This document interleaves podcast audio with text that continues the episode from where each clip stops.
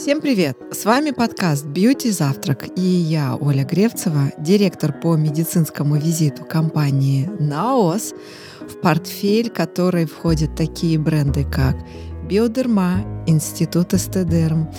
И у нас появилась младшая сестра, третий бренд — это Pure. Бренд Etapure — это третий бренд в портфеле компании Naos, который предназначен для здоровой кожи и в нем, например, есть активные молекулы, которые очень люблю я, очень э, любят врачи в назначениях. Чем славится бренд Etapure? Это минимализм во всем. Например, всего 150 чистых ингредиентов без микропримесей, без э, агрессоров используются в косметике для того, чтобы максимально деликатно относиться к коже. Это такой бьюти-минимализм. А еще очень важно отметить, что все средства имеют биологическую идентичность, то есть формулы средств содержат биомиметические ингредиенты, которые кожа с легкостью распознает как нечто родное. Сегодня мы записываем очень долгожданный и необычный подкаст. Он такой оф-топ, и мы будем говорить о составах. Как вы знаете, мы являемся представителями дерматокосметической компании, и часто потребители задают вопросы относительно ингредиентов. Но не только эти вопросы адресованы нам, они касаются абсолютно всех средств, которые применимы для кожи там, лица или тела. Поэтому мы хотели бы затронуть тему, как все же правильно читать составы. И сегодня в этом разобраться поможет нам косметический химик, технолог компании Мезофарм, лектор курсов по косметической химии, автор телеграм-канала Кем Крем Ася Зубкова. Ася, привет. Здравствуйте. Ну что, самый-самый главный вопрос. Мы все очень хотим научиться читать составы. Возможно ли это без образования химического, биологического или медицинского?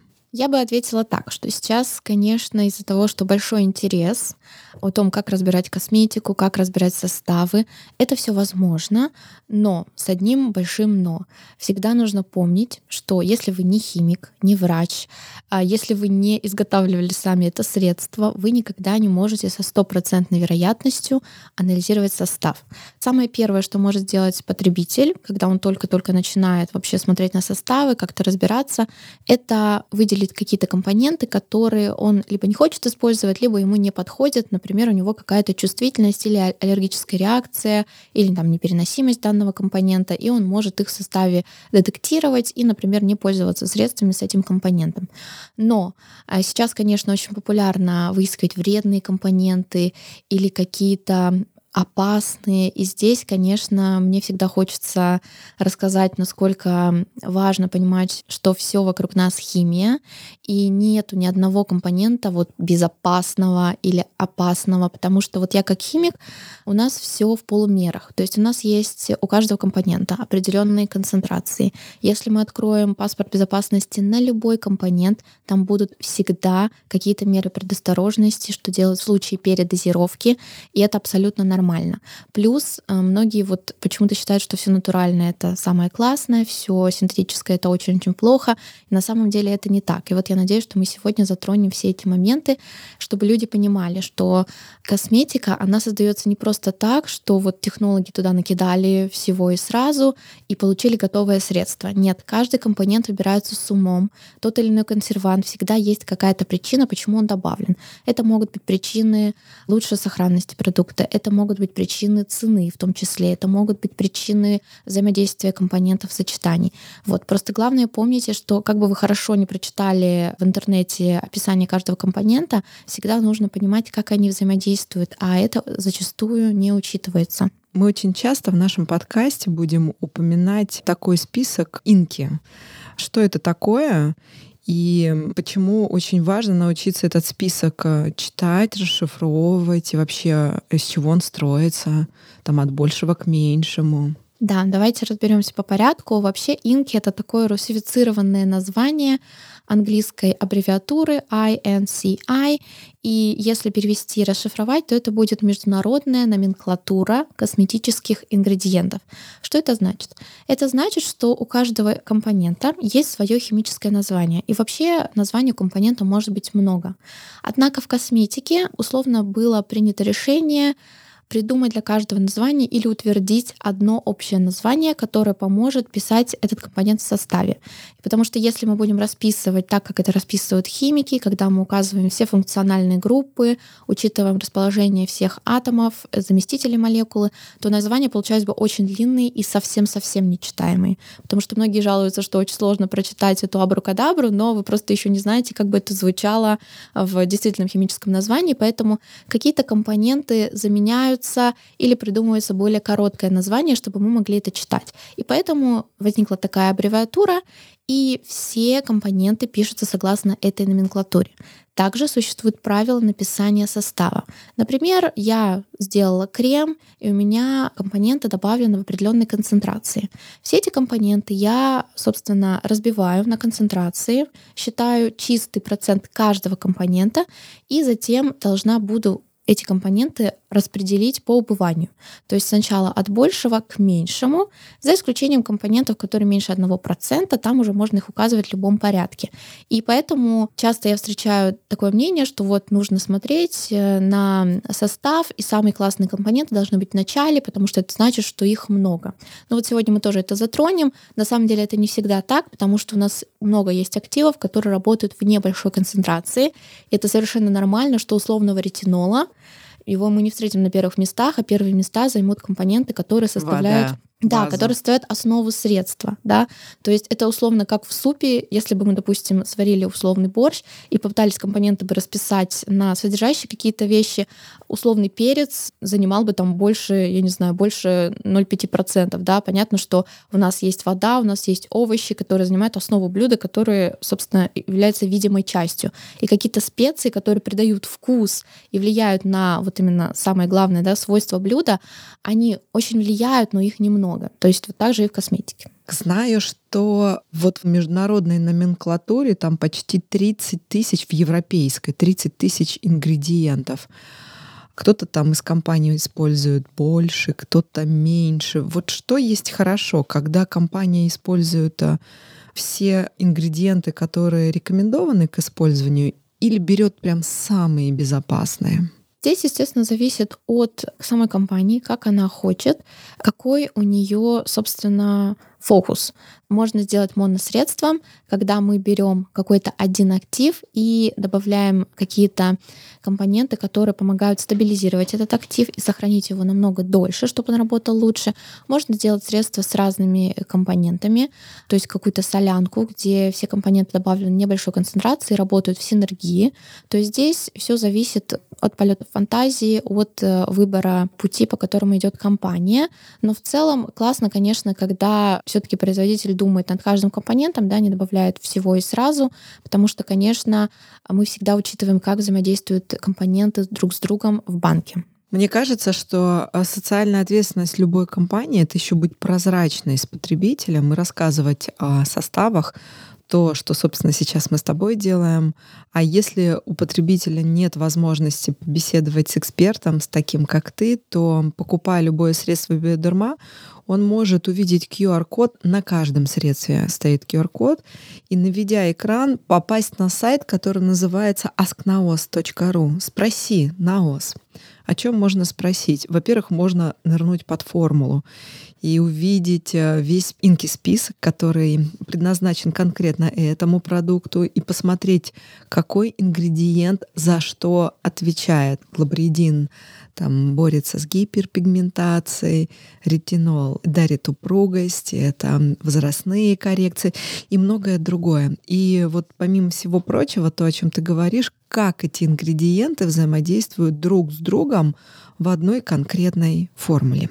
Итак, что же такое активные компоненты? Вот ты несколько раз сказала, что активные компоненты, они не всегда на первом месте, их должно быть немного, они где-то, может быть, болтаются в конце инки листа. Что это за активные молекулы? Да, очень часто я упоминаю э, слово активы, и для меня, ну и вообще в целом для всех — Негласно принято, что активы — это те компоненты, которые составляют вот ту именно работающую часть средства, назовем это так. Ну, условно говоря, вот у вас есть крем с ретинолом, понятно, что там будет базовые компоненты, это маленты, которые будут смягчать, да, например, кожу, это эмульгаторы, которые будут, собственно, смешивать воду и масло, создавая однородную эмульсию, это консерванты, отдушка и так далее, но это все не активные компоненты, это функциональные или базовые компоненты, можно называть их по-разному, то есть компоненты, которые дают стабильность и текстуру средства, а вот именно активы, те компоненты, которые именно работают с кожей, да, они являются вот теми самыми активами, на которые мы всегда смотрим и их оцениваем. Но я тоже всегда говорю, что важно не только смотреть на актив, но как раз-таки и на то, как этот актив введен. То есть, условно говоря, мы можем взять два крема, но один будет продуманный, там будут энхансеры, например, которые будут улучшать проникновение этого актива, там будут стабилизаторы, да, в другом, ну, условно, креме, особенно это касается, допустим, каких-то органических составов, и органических здесь, ну, я бы не хотела это говорить в плохом ключе, разные есть средства, но я говорю о том, что когда мы стремимся к натуральности, и мы хотим использовать масло, например, и положить туда все активы, но не всегда эти активы сочетаются с маслом, и нам необходимы какие-то синтетические эмульгаторы или энхансеры, которые будут работать лучше с тем или иным активом. Есть активные молекулы, но в противовес им ты уже сказала, что есть поддерживающие молекулы, то бишь неактивные. Вот что к ним относится? К ним обычно относятся масла, это могут быть синтетические масла, это могут быть натуральные масла, это какие-то смазывающие, смягчающие компоненты, глицерин. И вот здесь я бы хотела акцентировать, что это тонкая грань между вот активами и неактивами, но, условно говоря, у нас масла тоже делают много полезного для кожи. Тот же глицерин, он есть в коже, и этот компонент натурального увлажняющего фактора. То есть нельзя сказать, что он совсем не активный, просто очень часто в косметике в первую очередь технологи его кладут как растворитель, потому что, ну, все таки Помните, что когда вы пользуетесь средством, для людей очень важно, как это средство наносится, как оно впитывается, потому что ну, никто не хочет пользоваться средством, которое не впитывается или как-то портит, например, вам макияж, или оставляет какие-то следы. И это все делают функциональные компоненты, которые также могут влиять положительно на кожу, но в первую очередь технологи их добавляют для того, чтобы все условно превратить в гомогенную смесь, которая будет обладать ну, супер классными, приятными органолептическими свойствами. свойствами. Да, чтобы тактильность была и комплаентность, как говорят врачи. Комплаентность — это приверженность терапии, когда ты не слетаешь, когда начинаешь использовать средства, а за счет текстуры и запаха, наоборот, привыкаешь, и у тебя есть приверженность к этому средству. Так, вот мы начали говорить об активных ингредиентах, и в продолжение я хотела бы спросить, активные ингредиенты там в сыворотке или в других средствах, какие должны быть концентрации, чтобы этих ингредиентов, чтобы мы могли назвать их активными? И вообще, как понять, какая концентрация там есть? На самом деле, для каждого компонента существует свой диапазон. То есть нельзя сказать, что все активы должны там вводиться по 10%. Потому что, например, если мы говорим про экстракты, их можно ввести побольше, да, то есть от нескольких процентов до 10. И, ну, опять же, зависит от того, в чем растворен экстракт, потому что чаще всего это порошки. Естественно, там 100% этого порошка мы ввести не можем. Мы его обычно растворяем, либо это уже готовый растворенный компонент, компоненты, тогда его тоже концентрация будет больше. Это могут быть какие-то условно глицерин, да, мы тоже можем ввести пару процентов. Но если мы говорим прям совсем-совсем активы типа ретинола, пептидов, витамина С, то здесь обычно концентрации не очень высокие с точки зрения потребителя, потому что когда он смотрит, что ретинола 0,2-0,3%, это кажется, ну, Мало. я плачу за банку столько денег, где вот почему 0,3, да, но на самом деле это очень активные компоненты. И, естественно, здесь очень много акцента у технолога идет на проблему стабилизации актива, как его доставить в кожу, в чем его растворить, это сделать в масле, это сделать в водной среде, тогда нужно будет специальные энхансеры, либо инкапсуляции и так далее, и так далее. Поэтому здесь концентрации очень скачут, и я бы здесь хотела акцентировать внимание, что не нужно искать, вот, чтобы актива, условно, витамина С было там всегда 20%. Такие есть составы. Это не значит, что это плохо, но это зависит от формы. Тот же витамин С, у него разные формы, и если для аскорбиновой кислоты мы можем столько добавить, для многих других форм, например, ну, это не актуально, потому что они уже классно работают от 0,5%. Поэтому здесь, опять же, главное не гнаться за огромной цифрой, потому что это не всегда хорошо, и лучше как раз-таки, чтобы средство хорошо мягко работало. Потом вы можете взять средство, которое будет чуть более, например, концентрированным, но опять же, зависит от состава и как сочетаются активы. Потому что в моносредстве, да, мы можем сделать концентрацию больше. Если этот компонент вместе с другими активами, то там уже мы смотрим, чтобы активы были лучше в меньшей концентрации, но работали в синергии, и чтобы это не вызывало раздражения или каких-то негативных реакций. Я вот э, вспомнила слова Парацельсина, который говорил, что все яд и все лекарство зависит от э, дозировки. дозировки. Да. И совсем недавно общаясь э, с известным врачом, который разработал свою линию ухода за кожей, он очень гордился тем, что положил максимальную концентрацию возможную ингредиентов, активных ингредиентов. И вот у меня сразу возник вопрос — нет ли страха перекормить в кавычках да, кожу, нарушить ее естественный баланс, ее э, естественный микробиом и наоборот нанести вред, когда концентрация активных ингредиентов ну, превышает или на погранично допустимых нормах? Да, да, я здесь согласна. И есть такое, то есть, опять же, зависит от каждого актива. Но тот же, например, ретинол, потому что его очень легко э, привести в пример. Да, у нас есть суточная потребность в ретиноле, да, потому что ретинол — это витамин А. И вот нету смысла там использовать какие-то условные килограммы этого ретинола каждый день, потому что, ну, он действительно оказывает сильное влияние, и у него действительно есть дозировка, которую нельзя там суточную, например, превышать. Поэтому здесь, конечно, я всегда с осторожностью говорю о составах и каких-то концентрированных компонентах. Поэтому, да, будьте аккуратны. Вот, опять же, с активами здесь э, не нужно играться, чтобы была, например, у вас и очищающая какая-то сыворотка с там большим количеством кислот, которые отшелушивают, и потом мы ретинол нанесли, или еще сыворотку с витамином С 20%. Ну, это действительно так делать не стоит. И мне кажется, вот как раз года два-три назад был огромный бум на банки с кислотами, и все настолько нарушили свой липидный барьер, что сейчас вот у нас тренд на восстановление микробиома, на восстановление кожного барьера, на церамиды, да, все снова вспомнили глицерин. Я просто периодически в соцсетях вот вижу, как все хвалят глицерин, и я такая думаю, ну, вообще-то технологи его всегда прославляли, он всегда был классным, вот, но сейчас вот снова мы про него вспоминаем, хотя компоненту уже очень много лет, он супер-супер старый, супер известный. И супер рабочий. Да. Что такое биомиметические компоненты? Почему они так хорошо переносятся кожей? И что такое природная идентичность? Да, это, мне кажется, та фишка, которую очень часто используют технологи. Ну вот смотрите, условно мы можем узнать состав нашей кожи. Да, это церамиды, это фосфолипиды, это глицерин, это аминокислоты кожи, это гиалуроновая кислота, коллаген и так далее. И ведь логично, что с возрастом у нас чего-то становится меньше, а что-то у нас там теряется кожей. Например, когда мы умываемся, мы вымываем какую-то часть липидов. И технологи подумали о чем? О том, что так давайте мы в косметику добавим того, что мы теряем, чтобы как бы восполнить этот баланс. Это такая самая первая простая мысль. Понятно, что не всегда она работает, потому что у нас есть различия, то, что у нас происходит в дерме, то, что у нас происходит в эпидермисе, и как это все работает через косметику. Однако общая идея такая. Далее, если говорить про биомиметические, это чаще всего применяется слово, когда мы говорим о пептидах, потому что по факту пептиды — это такие молекулы, которые очень активные, и их огромное количество — они выполняют разные-разные функции. И пептиды по факту это вот набор аминокислот, которые соединяются вместе друг за другом, и вот мы, собственно, соединяя их, можем получать разные комбинации.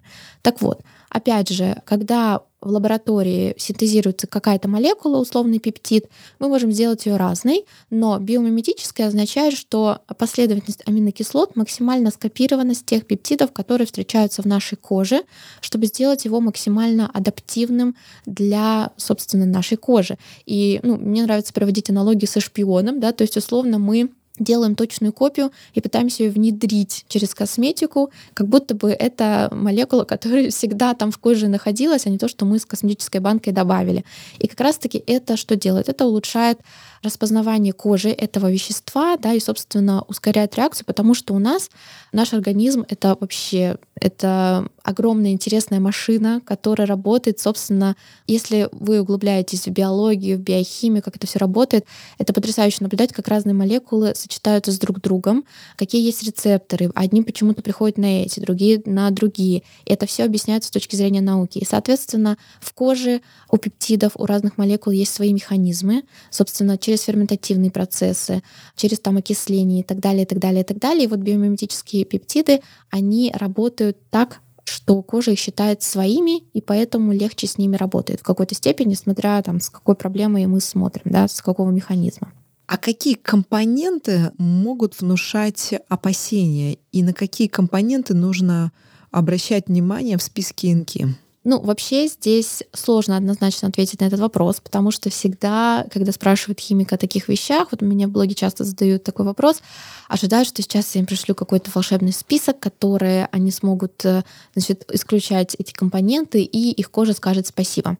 Но а, давайте вот разобьем этот вопрос на несколько частей. Первая часть. Существуют ли опасные компоненты? Именно опасных, как бы вот те, которые прям какие-то токсичные, я могу сказать нет, потому что если косметика прошла все значит, стадии, она э, сертифицирована и средство выпущено, значит, там все хорошо, средство работает и оно безопасно. Да? Ну, то есть если мы смотрим на законодательство. Это первый момент. Второй момент, опять же, у каждого компонента есть своя концентрация. И даже те же самые там а, консерванты и так далее, они добавляются в определенной концентрации. Дальше у каждого разная чувствительность. То есть, как я обычно отвечаю на этот вопрос, что вам нужно избегать тех компонентов, которые вам не подходят, если у вас есть на них чувствительность. И если, например, у вас кожа чувствительная, то это могут быть известные аллергены, которые вынесены обычно в конце производитель, например, расписывает отдушку и прописывает эти компоненты отдушки, которые могут вызывать аллергию. Также вы можете загуглить FDA аллергенс, и там вот будет список и консервантов, и красителей, и отдушек, которые вот могут вызывать чаще всего аллергию, но это не значит, что это так. Я вот всегда всем привожу пример с тортиками, да, когда, например, в составе торта внизу пишется, может содержать следы орехов. Это зачем пишется? Потому что если у человека чувствительность к орехам, чтобы он понимал, что вот здесь этот э, продукт ему может не подходить. Или, например, мы знаем, что у многих людей чувствительность к цитрусовым, но это не значит, что цитрусовые плохие. То есть то, что компонент аллергенен, не значит, что он ужасный и не подходит никому. Просто у кого кого-то чувствительность к нему сильная, у кого-то к этому компоненту чувствительности нет. Поэтому я бы отслеживала так. Также еще есть реакция на компоненты животного происхождения. Много есть классных компонентов животного происхождения, но опять же, условный воск, мед и так далее. Это все известные истории. Это касается не только косметики, да, то есть нужно обращать внимание на них. Ну и в целом я бы вот не гналась за тем, что нужно смотреть только на натуральное, только на синтетическое. То есть происхождение компонента никак не влияет на его условную безопасность, эффективность или то, что он намного лучше, чем другой. Угу. Спирт или алкоголь, как он а, прописывается в инки-листе, это зло? Это не зло. А какие формы спирта вообще допустимы и зачем кладут спирт в косметику? Ну, давайте начнем с того, что спирты — это громадная группа. Я всегда удивляю людей, когда говорю, что, например, пантенол — это тоже спирт, если мы на него посмотрим. Есть у нас жирные спирты, я думаю, тоже многие встречали в начале там крема. Мне иногда тоже пишут, что как это алкоголь в начале крема, и приходится объяснять, что у нас есть жирные спирты, это цитиарил алкоголь, цитил алкоголь, есть простые спирты, это вот этанол, и они очень сильно различаются по свойствам, но их объединяет вот эта спиртовая группа. С точки зрения химии это очень легко отслеживается. Но что бы здесь я хотела сказать? Если мы говорим про классический простой спирт, это этанол, это изопропиловый спирт, который часто относят к сушащим, Здесь вот и зарыт вот этот камень преткновения. И давайте вот с вами это все разберем. То есть первое, на что бы я хотела обратить внимание, это двуликость спирта условно, когда его плохие стороны оказываются хорошими. Как это происходит? Ну вот смотрите, да, нам известно, что этанол он, условно говоря, может сушить кожу в больших концентрациях. Мы уже проходили те года, когда были популярны подсушивающие тоники со спиртом, там было громадное количество спирта, сушило, все начали говорить про нарушение липидного барьера, и спирт стал каким-то супер врагом. И я вижу, как многие, вот увидя спирт вообще вот даже где-то в самом-самом конце, все не покупают средства, потому что это сушащий спирт. Соответственно, даже если мы добавим его каплю, то все, все средство сразу превратится в тыкву. Я даже не знаю во что, но в общем, и здесь важная ремарка, что спирты как раз-таки за счет того, что они являются энхансерами, то есть они могут немножко влиять на наш липидный барьер, то есть да, они разжижают липиды. И если спирта много, это, естественно, приводит к тому, что липиды экстрагируются сильнее, и мы получаем нарушенный липидный барьер. Но технологи добавляют его, чтобы протащить активы, особенно те, которые не растворяются, точнее, не проходят через нашу кожу, потому что водорастворимые активы, они очень-очень неохотно проводит через кожу, так как наша кожа — это огромный защитный барьер, механизм, который все, что попало, не пропускают. И как технологи мы пытаемся играться с этими полумерами, чтобы сделать эффективное средство, потому что все хотят, чтобы банка, которую они купили, которая стоит дорого, работала чуть глубже, чем совсем-совсем на поверхности. А для этого, извините, но нам нужно как-то зайти. То есть вы понимаете, что если кожа — это условно сейф, нам нужно как-то вскрыть этот замок. И понятно, что мы стараемся делать как можно аккуратнее, но здесь мы используем технологии, здесь мы используем инкапсуляцию, здесь мы используем энхансеры. И энхансеры — это всегда перестройка липидов, чтобы протащить компоненты вглубь. И поэтому, ну, кроме активов, мы добавляем какие-то компоненты, которые снижают да, негативное влияние спирта. Мы не добавляем большие концентрации, мы смешиваем спирт, например, с другими гликолями. То есть, например, сам спирт, он очень летучий. Мы можем смешать его с пропиленгликолем, с пропандиолом. То есть то, что снизит какое-то раздражающее, сушащее действие и улучшит проникновение. Ага, отлично. Потому что мне есть что сказать на языке Этапюр. В активах Этапюр есть э, патент, он называется InSkin. Это технология, в основе которой лежит комплекс этанола и пропандиола. Но в минимальных концентрациях, вот то, что ты сказал, для того, чтобы протащить активы, немножко защитный слой успокоить и проникнуть внутрь, для того, чтобы работать на коже изнутри. Так, ну что, у меня самый важный вопрос, потому что на него хотят получить ответ очень многие врачи, с которыми мы взаимодействуем. Есть производные нефти в косметике, которых очень боятся в первую очередь конечные потребители, такие как вазелин, вазелиновое масло, минеральное масло, парафиновое масло, парафин. Почему это такие все мальчики и девочки для битья?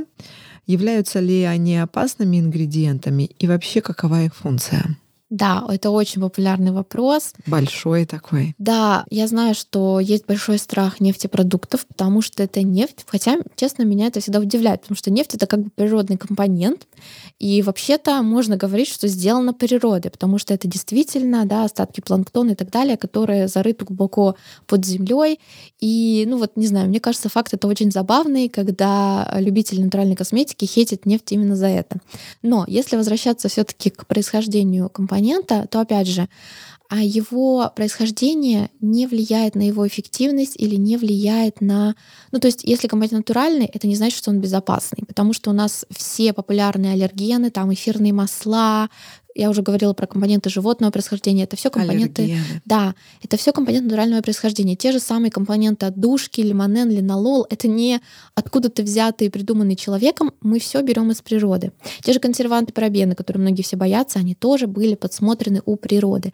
И в чем самый главный плюс минеральных масел, вазелина? Это то, что из-за того, что этот компонент нам не близкий по свойствам в плане того, что он не имеет, ну, то есть это не масло, например, то на него нету реакции у человека. То есть его кожа наша воспринимает просто как какой-то нейтральный компонент, то есть он никак не взаимодействует, и он именно с кожей, с реакцией, да, какими-то взаимодействиями не делает ничего. И многие как раз-таки говорят, что это плохо, потому что ну, зачем нам компонент, который ничего не делает. Но это наоборот очень важно, когда у нас реактивная кожа, которая реагирует на все, и нам нужен такой компонент, который будет либо носителем активом, потому что в вазелине минеральном масле можно многое что растворять, в силиконах, например, тоже, но Само минеральное масло, оно является классным окклюзивом, то есть оно создает на поверхности пленку, и это не значит, что это плохо, потому что наша кожа все равно пропускает кислород, да, мы не дышим нашей кожей, то есть здесь не нужно переживать за счет газообмена или водообмена, но Существует много типов кожи, точнее проблем кожи, где необходима вот эта пленка и искусственное поддерживание вот этого липидного барьера. Да? То есть, условно, я говорю сейчас о людях с атопичной кожей, с экземой и так далее, с другими нарушениями, когда кожа сама не в состоянии обеспечивать защиту, потому что вот наш кожный барьер, липидный барьер, это по факту липиды, которые предотвращают быстрое испарение воды, да, и вот счет этого происходит в том числе и нарушение многих процессов жизнедеятельности кожи. Соответственно, вазелин, минеральное масло, они служат защитниками, они работают только на поверхности, это хорошо, то есть они никуда не проникают, они никак не взаимодействуют с кожей, но они обеспечивают ту поддержку, которая необходима коже, когда вот, например, нам важно именно, чтобы компоненты остались на поверхности и вот создали вот эту защитную пленку. Также вазелин минеральное масло просто самые must-have компоненты в различных средствах, которые называются СИЗы, да, то есть это средства индивидуальной защиты, когда, например, мы работаем в полях, где очень много ветра, снега, и нужно защищать кожу, и вот это тоже важные главные компоненты. Плюс вазелин, минеральное масло, я напоминаю, что это фармкомпоненты, да, то есть они внесены в фармакопию, все мази, все какие-то фармсубстанции, они всегда сделаны на вазелино-минеральном масле. Даже внутрь мы тоже можем эти компоненты использовать, например, свечи, условно говоря. То есть это реально такой компонент, который используется на протяжении многих лет. И главный его плюс в том, что он инертен. Конечно, здесь важна степень очистки, потому что есть разная степень очистки у компонента. И действительно, главная проблема, которую можно сказать про вазелино-минеральное масло, это вот условно у нефтепродуктов есть компоненты, они называются MOAH, да, МУАХ называется, МУАН кто-то говорит. То есть это, да, действительно примеси, которые могут вызывать чувствительность. То есть сам вазелин, он абсолютно безопасен, минеральное масло безопасно, но есть вот эта ложка дегтя. Но сейчас, опять же, мы можем это все очищать, мы можем контролировать это специальными сертификатами, паспортами безопасности, это все отслеживается, чтобы как раз-таки исключить, собственно, вот эти примеси. И компании косметические используют обычно минеральные масла, вазелин, фарм очистки, фарм качества, чтобы как раз-таки обеспечить вот эту ту самую чистоту и инертность. Да, хочу в дополнение сказать, что, например, в гамме Атодерм биодерма для атопичной кожи мы используем такие ингредиенты высокоочищенные, без микропримесей, которые дополнительно могли бы триггерить и так ослабленную терапию кожи. Но а если сделать акцент на ингредиентах, которые релевантны к конкретному состоянию кожи, на что что бы ты рекомендовала обратить внимание, если у тебя А. Жирная кожа, или Б. Сухая кожа, или С. Нормальная, обычная, стандартная? Так, ну первое, что я говорю, опять же, как технолог, который я всегда смотрю на текстуры, на базовые компоненты, я начну с них, потому что обычно все называют э, какие-то компоненты для жирной кожи, для сухой, именно с точки зрения активов, я начну с базовых. То есть, если у вас жирная кожа, Здесь я вам советую смотреть на эмоленты, которые хорошо впитываются, которые не тяжелые. Ну, условно говоря, воски, да, то же самое минеральное масло, допустим, кремы с ними не всегда хорошо подходят, потому что люди, если э, неправильно выбирают, допустим, основу средства, то они могут чувствовать, допустим, излишнюю жирность, да, потому что средство не впитывается. И это не говорит, что оно плохое, это говорит о том, что просто ваша кожа хочет что-то более легкое. То есть на текстуру первично да, обратить да. внимание. Обратите внимание на текстуру. То есть для жирной кожи я советую гель-кремы, да, то есть это не значит, что вы только вы гель наносите и все. Нет, просто гелевая текстура, она, во-первых, поможет вам легко распределять средства, средство будет быстрее впитываться, и вот вы не будете ощущать вот эту тяжесть на коже. И как раз-таки в противовес для сухой кожи, наоборот, очень классно, когда есть воски, когда есть там условное минеральное масло, да, то есть те эмоленты, которые оставляют такую более плотную защитную пленку, потому что сухой коже этого всегда не хватает. Это вот первое разграничение, которое я бы хотела здесь отметить. А второе, опять же, если говорить про активы, то, конечно, для жирной кожи это всегда противовоспалительные активы, это есть эм, противовоспалительные пептиды, да, есть условно противовоспалительные компоненты, допустим, солодка. Я обожаю солодку для жирной кожи, это супер классное средство. Это можно, конечно же, назвать салициловую кислоту. Это просто король, да, королева, наверное, для людей с жирной кожей. Мне кажется, очень важный, классный компонент. Для сухой кожи это, конечно же, увлажняющие, восстанавливающие активы, лантаин, пантенол, аминокислоты. Но, конечно, вот пул компонентов, которые я назову сейчас, это аминокислоты, церамиды, фосфолипиды. Они важны для всех типов кожи. Это не значит, что если у вас жирная кожа, вам не нужны увлажняющие компоненты или компоненты, которые восстанавливают липидный барьер, потому что считается, что жирную кожу нужно подсушивать. Это не так. Мы сейчас пришли к тому, что у многих людей с жирной кожей кожа обезвоженная, да, то есть нарушенный липидный барьер, потому что они пытаются всегда максимально подсушить, потому что им кажется, что таким образом э, мы сейчас подсушим все покраснение, и кожа станет нормальной. Но на самом деле это не так. Увлажнение, бережное отношение — это ключ к здоровой коже, любой. И уже активами можем решать какие-то определенные проблемы. Ну что, мы теперь бесстрашны. Мы очень смело и дерзко смотрим на список э, и состав э, средств ухода за кожей. И я надеюсь, что этот выпуск поможет вам разбираться в нем лучше. Спасибо большое. Спасибо. Подписывайтесь на наш подкаст в любом подкаст-приложении, где вы нас слушаете. И оставляйте комментарии на Apple подкасте. Нам очень важно ваше мнение. А еще присоединяйтесь к нам в социальных сетях. Мы есть в Телеграме. Наш канал называется Beauty Завтрак, и там мы делимся новостями, полезными статьями. Есть еще очень много всего интересного и полезного. До скорой встречи!